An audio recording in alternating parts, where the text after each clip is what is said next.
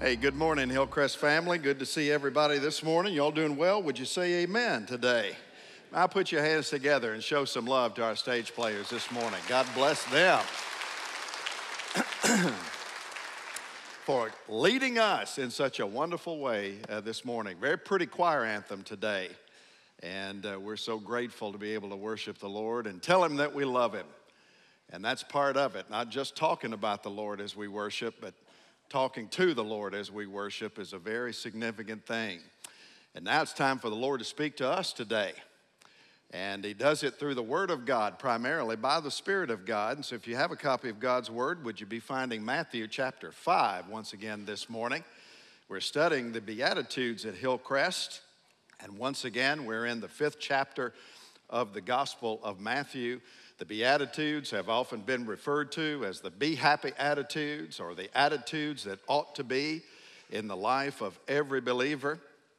Every one of them, you'll be reminded, begins with that word blessed, makarios in the Greek New Testament. It's a word that basically means happy, but really it's more than that, especially more than what we understand as happiness, which is so conditional on externals, things outside of us, people, places, circumstances. The word blessed is a word that implies a sufficiency, an absolute contentment that wells up from within. Externals have nothing to do with it. It's a personal contentment that comes from within because of a person's relationship with God through Christ, and uh, it is present regardless of human circumstances. You know, uh, the Beatitudes began what we know as the Sermon on the Mount, Matthew five, six, and seven, the longest single block of teaching. It's one of the discourses of teaching of the Lord Jesus that Matthew highlights throughout his gospel. And the Sermon on the Mount is an ethical treatise, basically. It talks about the right thoughts of a believer, the right actions of a believer, how a believer is supposed to live in this newly constituted kingdom of our Lord and Savior Jesus Christ. But I think it's significant that the Beatitudes began the Sermon on the Mount because the Beatitudes, much more than about being uh, a matter of right thoughts or right actions, the Beatitudes concern a right heart, which is a critical way for Jesus to begin a teaching that's fundamentally ethical in nature. This is our Lord's way of saying that in the kingdom, who you are always precedes what you do. Being always comes before doing in the kingdom of God, or to state it another way, character always comes first. Character always comes before conduct in the kingdom of God. And if you can establish right character through a personal and abiding relationship with Jesus Christ, you don't have to work so much on the conduct. Not you don't have to work on it at all, you just don't have to work on it as much because of the power of the Spirit of God within you. Character always comes first. And I think that's fundamentally why Jesus begins this important Sermon on the Mount uh, with these Beatitudes. Now, I want you to remember that each of these Beatitudes is an identifying marker of the Christian life. So as you read through these Beatitudes, if you're constantly going, nope, not me, nope, not me, nope, not me, nope, struggle with that, then here's the thing, can I just be honest? You might need to be saved. You may need to be saved. Now, we chuckle at that, but I'm, I'm not trying to be humorous. This is the new man or woman in Jesus Christ. This is what transformational hearts look like in a world that's swimming in the other direction. Now, you're not going to live perfectly, and certainly it's like the fruit of the Spirit.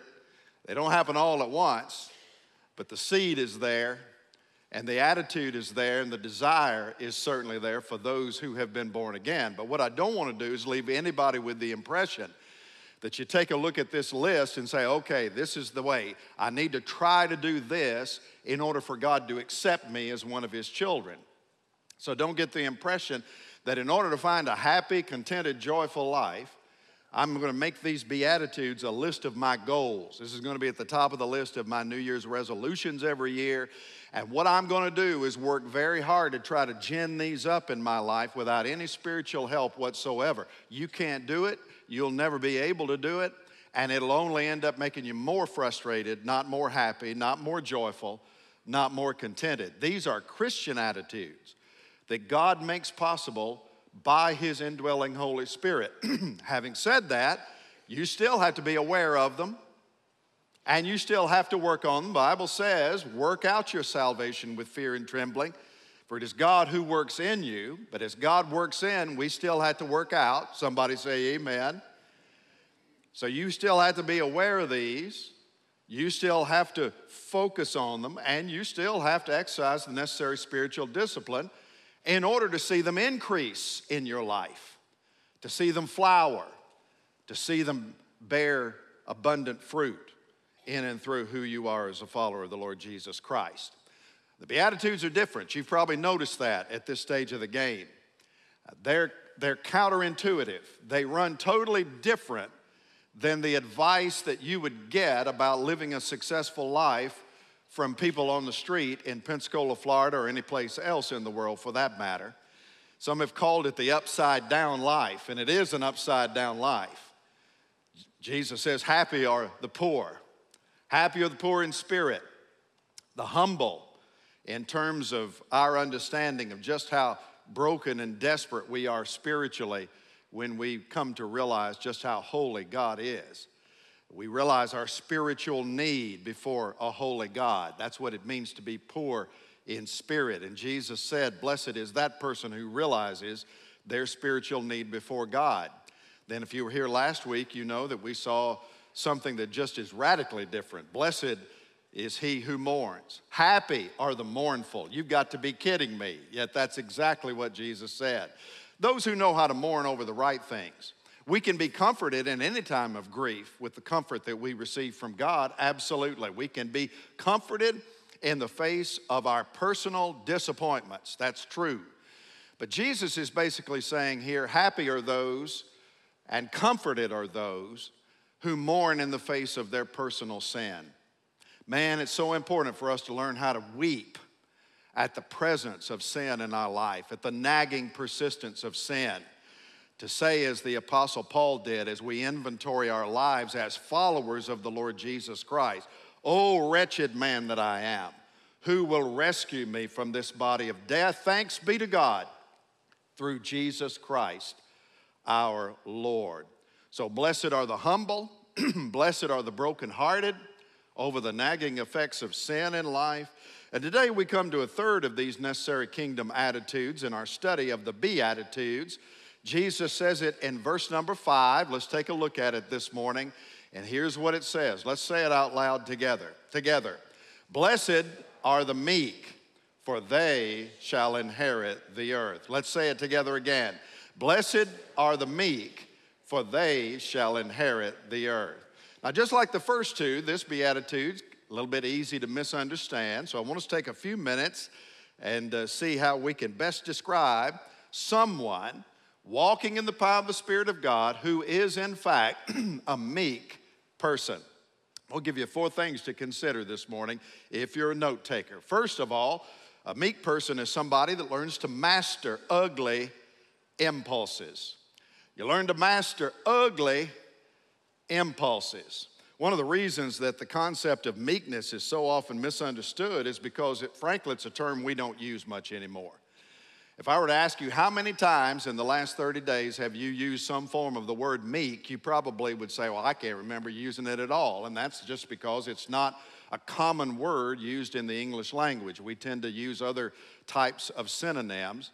But when it is used, another problem with it is it's often used in the wrong way. We tend to use it as a form of derision. In other words, if I were to ask you, give me a one-word synonym for meek, most people would immediately come out with the rhyming word what? Weak, that's right. And that's not true, but most people think that it is true. A meek person is a weak person, a spineless, lily-livered jellyfish of a man or a woman.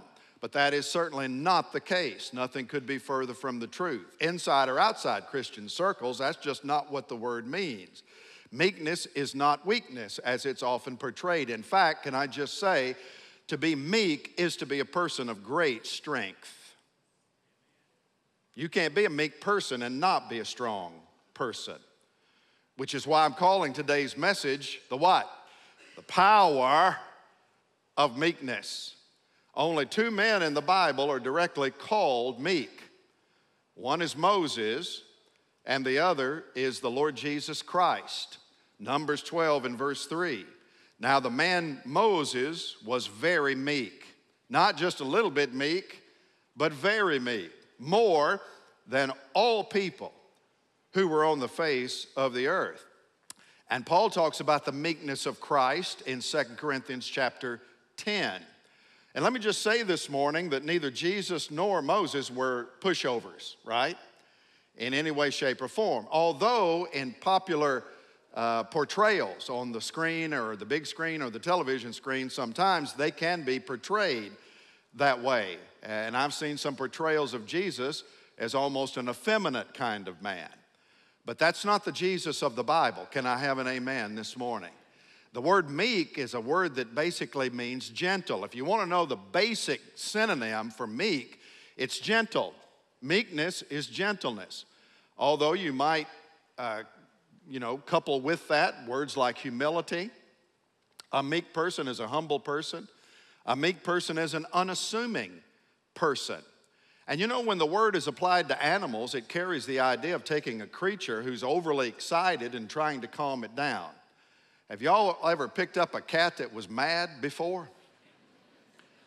Man alive, my, my parents had a cat one time that got its collar like caught in the bottom rung of its mouth somehow, licking itself or whatever, and that cat about went crazy in the house. Well, we knew we had to get that collar off of it, and so I went to pick it up, which was the first mistake that I made, and then I got some of my stepfather's thick leather gloves, and that was the only way we were able to do it. And I had to squeeze that cat, calm it down so that he could take a pair of scissors and snip that collar that had gotten stuck in the cat's mouth. Well, that's kind of the idea, kind of to meekify the cat, if I could put it that way.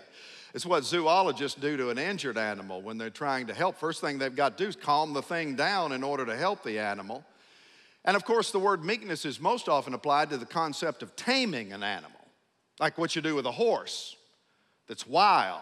You've got to do what to the will of that horse in order to put a rider on the back? You have to, you have to break the horse. And that's kind of what meekness is. It's a strong will that's broken. It's a strong will that's come under submission of a greater power. And that's what God does by the Holy Spirit. He breaks our will. He breaks us down, in a sense, in a positive way, so that we become gentle and so that our lives can be channeled in a useful and productive kind of purpose. And that's what happens. Many of you love horses. Many of you ride horses. Well, let me just say, if that horse wanted to, he could throw down on you. He could overpower you, buck you off, trample you if he wanted to. Significantly larger, significantly stronger, significantly more powerful than you are. And yet, that horse has been broken so that he becomes gentle in spite of his strength. Not that his strength goes away, it's just under control. And that's the way I like to define meekness. You want to know the J L definition of meekness? Strength under control. Say that together with me. Strength under control. And in a Christian perspective, meekness is human power submitted to the control of the Spirit of God. That's what we mean when we talk about meekness. It's both the act and the process where God tames, oh, I like this, God tames the wildness out of you and me. And you are a wild thing, as the old song used to talk about. I mean, weakness is giving in to the worst that's inside of you. That's what weakness is. The weakest person in the world is a strong person who doesn't have any self-control. That's the weakest person in the world. Meekness, on the other hand, is when the worst in you has been mastered by a higher power. And what that means practically is that if I'm yielded to the control of the Spirit of God, I'm going to learn to master the ugly impulses of my life, the typical ways that I often react to people, though I know it's nobody in the house this morning, but we have this tendency, some of us do, to react to people who irritate us or to react to the circumstances that blindside us with anger, hostility, resentment, right? But what does the Bible say in Galatians five? The fruit of the Spirit, anybody remember the very last one of the nine? The fruit of the Spirit is what? Self-control.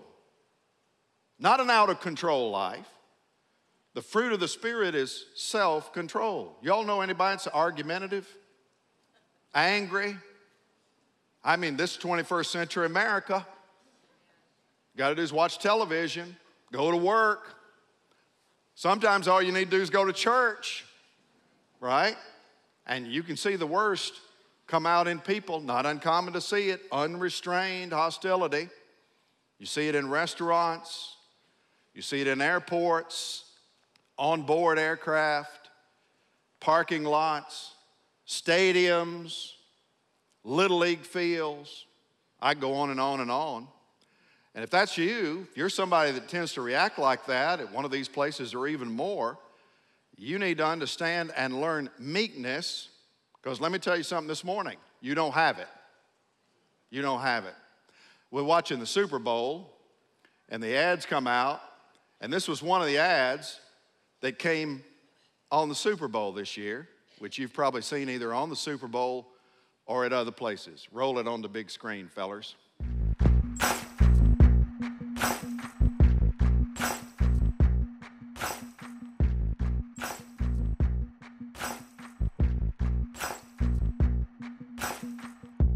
Maybe I'm foolish, maybe I'm blind, thinking I can see through this and see what's behind. Got no way to prove it, so maybe I'm lying. Take a look in the mirror, and what do you see? Do you see it clearer, or are you deceived in what you believe? 'Cause I'm only human.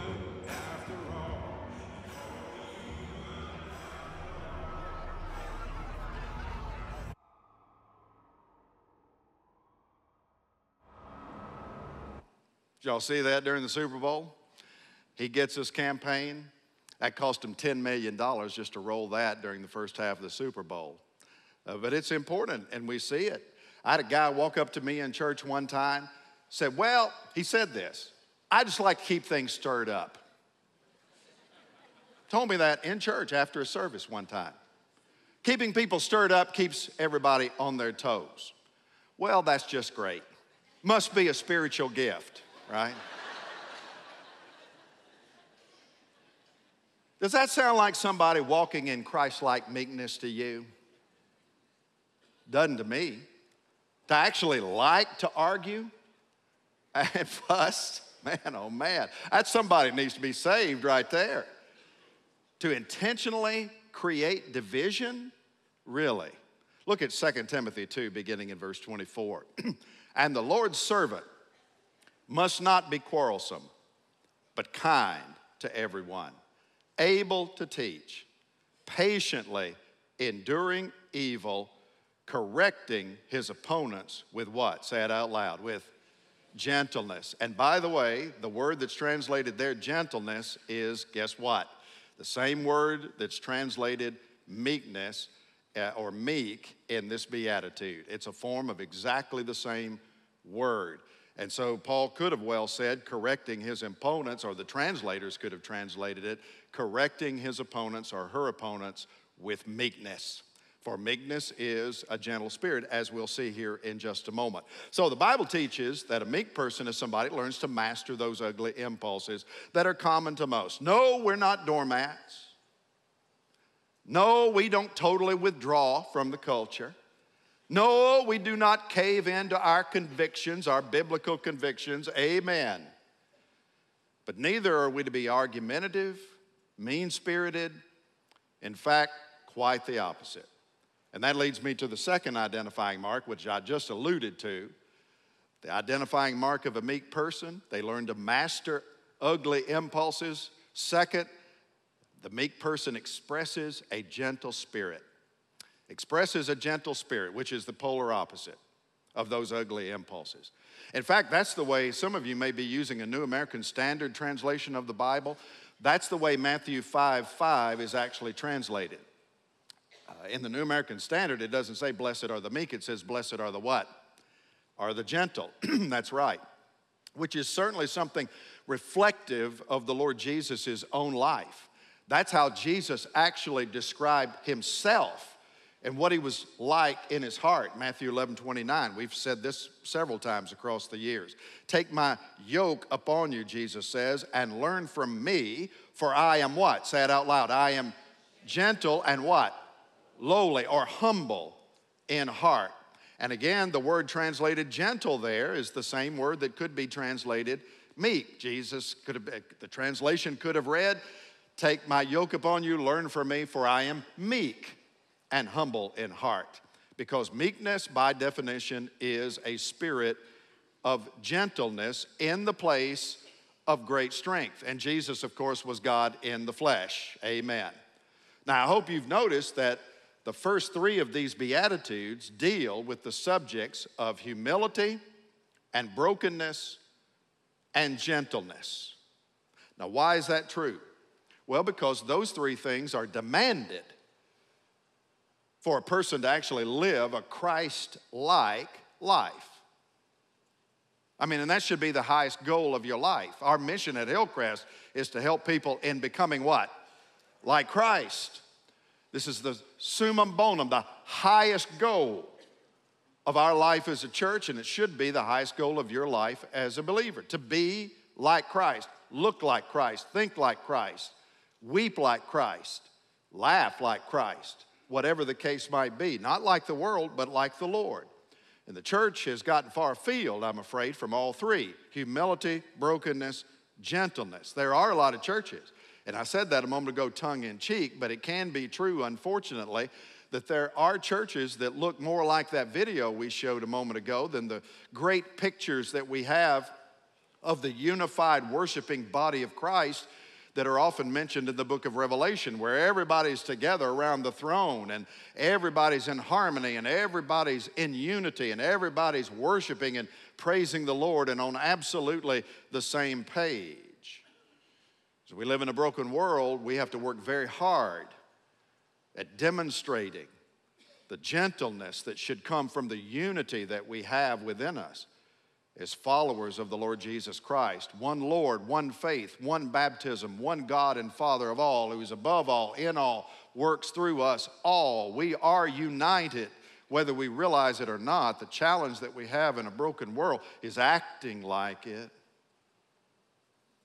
And sometimes we fail miserably at that, and it begins with the individual heart. When I lived in Missouri several years ago, we had a major issue that was going on in our state, and I felt compelled to write a letter uh, to one of our United States senators who had a different opinion about the issue. I felt pretty strongly about it. She was on the other side of the fence, and I wanted her to be aware of at least what this constituent was thinking. And I remember as I began the draft of that letter, which I still have, uh, the first sentence tells you a lot about my spirit at the time. You know how I began that letter? Dear Senator so-and-so, the people of Southwest Missouri are watching you.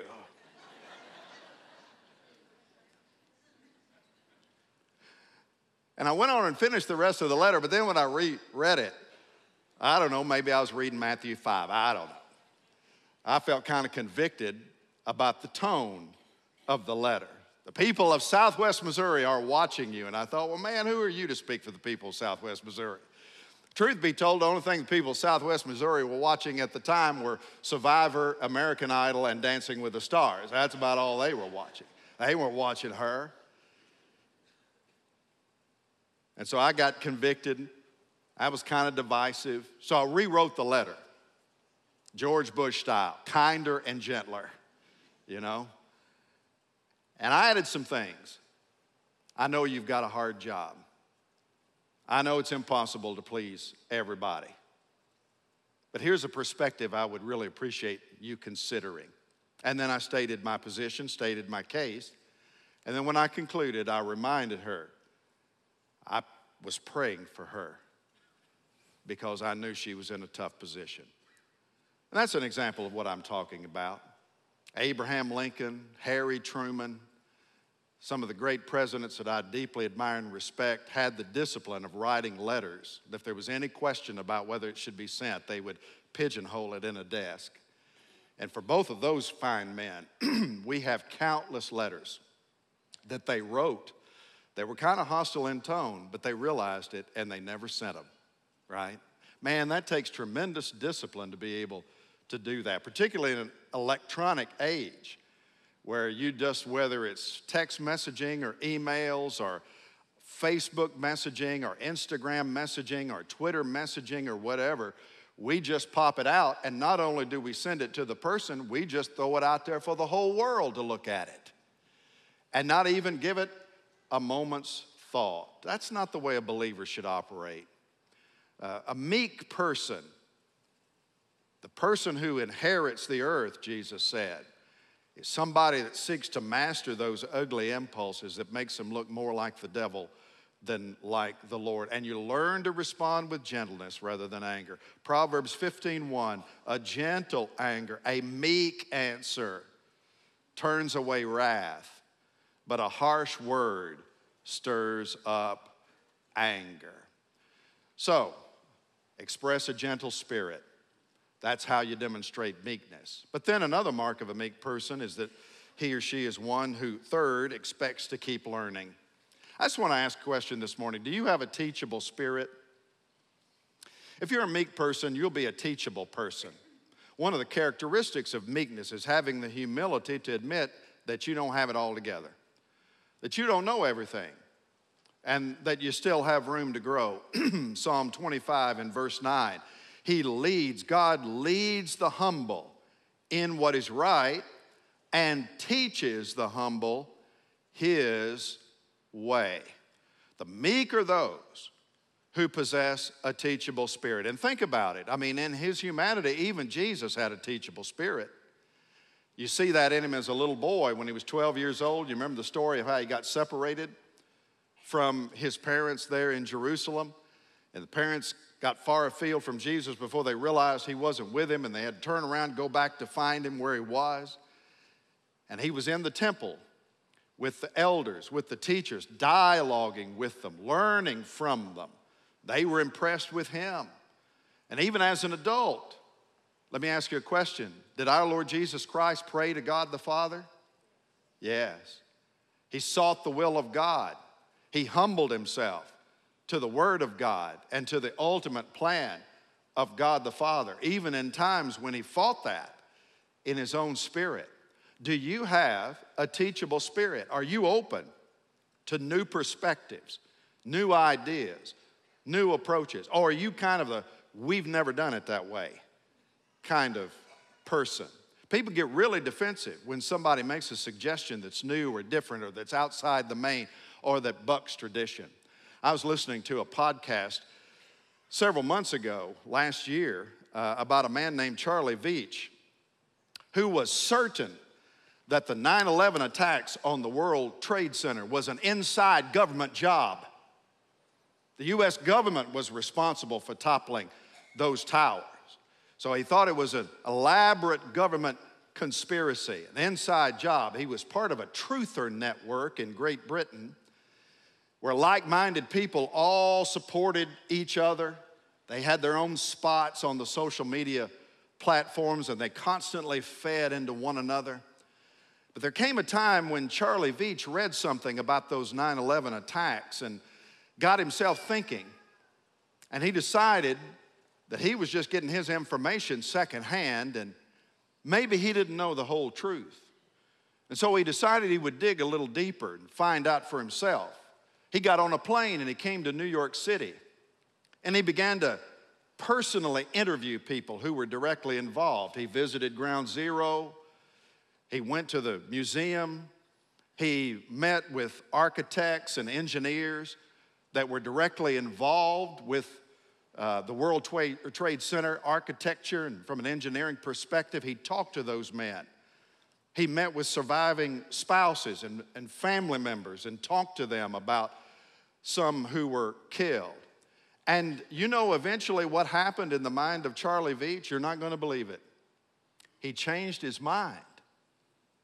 He changed his mind. He came to believe this wasn't a conspiracy. This was a result of an actual terrorist attack. But here's the thing. That decision came at a great cost. When he announced his findings, his fellow truthers turned on him as if he was a traitor, and they began to harass him.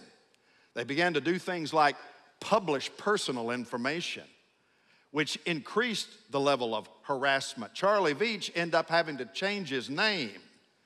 He ended up having to sell his house.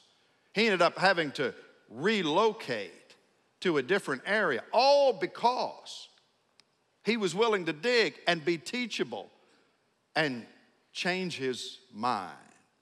All of this is detailed in David McCraney's book, How Minds Change, and maybe the biggest takeaway of that book is how rarely people will change their minds, even when confronted with facts that are totally to the contrary.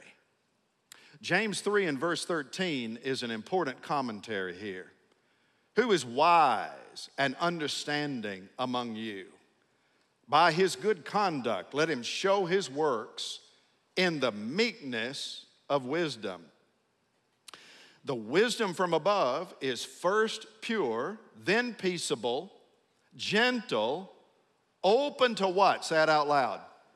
Open to reason, full of mercy and good fruits, impartial and sincere. That's just a tremendous and telling statement.